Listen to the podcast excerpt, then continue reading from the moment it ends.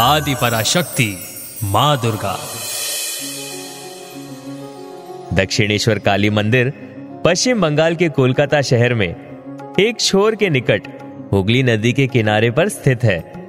ये मंदिर, काली माँ के प्रसिद्ध मंदिरों में से एक है। यहाँ विराजमान दक्षिणा काली माँ, अपने भक्तों की सभी मनोकामनाएँ पूर्ण करती है। दक्षिणेश्वर काली मंदिर, माता के इक्यावन शक्ति पीठों में से एक है। इन शक्ति पीठों की स्थापना के पीछे एक बहुत ही प्रचलित मान्यता है, जिसके मुताबिक जब भगवान श्री हरि विष्णु ने माता सती के शरीर को अपने सुदर्शन चक्र से टुकड़े किए थे, उसके उपरांत जहाँ जहाँ माता सती के शरीर के टुकड़े व आभूषण गिरे, वहाँ इनका निर्माण हो गया। इस मंदिर में देवी के दाएँ पैरों की कुछ उंगलियाँ इसी जगह पर गिरी थी। इसी तरह कुल इक्यावन जगह ऐसी है, जहाँ देवी के टुकड़े गिरे थे, जिन्हें शक्ति पीठों के नाम से जाना जाता है। बेलूर मठ और दक्षिणेश्वर मंदिर बंगालियों के आध्यात्म का मुख्य केंद्र है। इस मंदिर से जुड़ा हुआ बहुत बड़ा इतिहास है और बहुत सी मान्यताएँ भी हैं। ये बात 1847 की है, जब देश में अंग्रेज़ों का शासन था। पश्चिम बंगाल में रानी रासमनी नामक एक बहुत ही अमीर विधवा थी। वैसे तो उनके जीवन में सब कुछ था, किंतु पति का सुख नहीं था। जब रानी रासमनी उम्र के चौथे पड़ाव पर पहुँची तो उनके मन में सभी तीर्थों के दर्शन करने का ख्याल आया। रानी रासमनी की देवी माँ के प्रति बहुत श्रद्धा थी। उन्होंने सोचा कि वो वाराणसी से अपने तीर्थ यात्रा की शुरुआत करेंगी और वहीं रहकर कुछ दिनों तक माता का ध्यान करेंगी। ये उस जमाने की बात है, जब वाराणसी और कोलकाता के बीच कोई रेल सेवा नहीं थी। इसलिए कोलकाता से वाराणसी जाने के लिए यात्री नाव से यात्रा किया करते थे।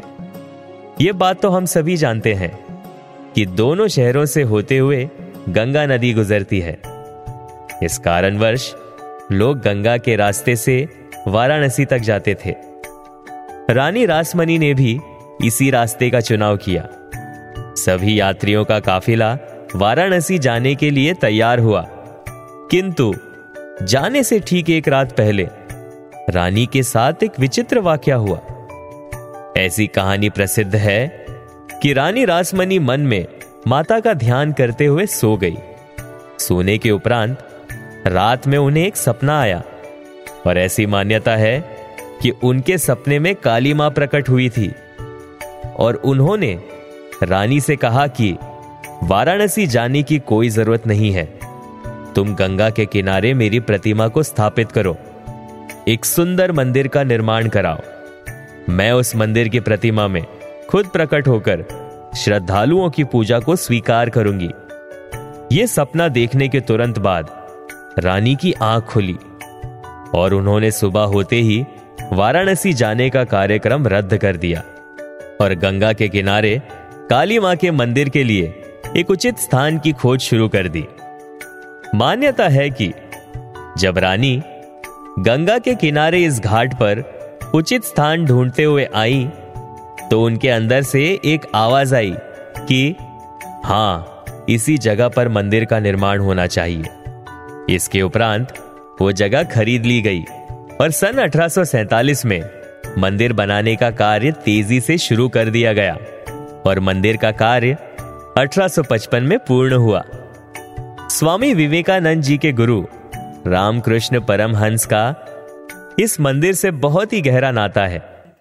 दक्षिणेश्वर काली मंदिर में देश के कोने कोने से लोग आते हैं। लंबी कतारों में लगकर घंटों तक खड़े होकर माता काली के दर्शन का इंतज़ार करते हैं। मान्यता है कि दक्षिणेश्वर काली मंदिर में रामकृष्ण परमहंस को दक्षिणेश्वर काली माँ ने दर्शन दिए थे। दक्षिणेश्वर काली मंदिर से ही लगा हुआ परमहंस देव का कमरा है, जिसमें उनका पलंग तथा अन्य चीज़ें सुरक्षित है। दक्षिणेश्वर काली मंदिर के बाहर ही परमहंस की धर्मपत्नी श्री शारदा माता और रानी रासमणि की समाधि मंदिर है, और वो वट वृक्ष है, जिसके नीचे परमहंस देव ध्यान किया करते थे। ये मंदिर विश्व के सबसे प्राचीन मंदिरों में से एक है। हिंदू पुराणों में देवी काली को एक रुद्र अवतार माना गया है। श्रद्धालु दुनिया भर से यहाँ दर्शन करने आते हैं, और ऐसी मान्यता है कि यहाँ आने वाले हर व्यक्ति को मनोवांछित फल की प्राप्ति होती है। तो ये थी दक्षिणेश्वर काली माँ की कहानी। ओम दुम दुर्गाय नमो नमः। आप सुन रहे थे आदि पराशक्ति माँ Durga only on Radio City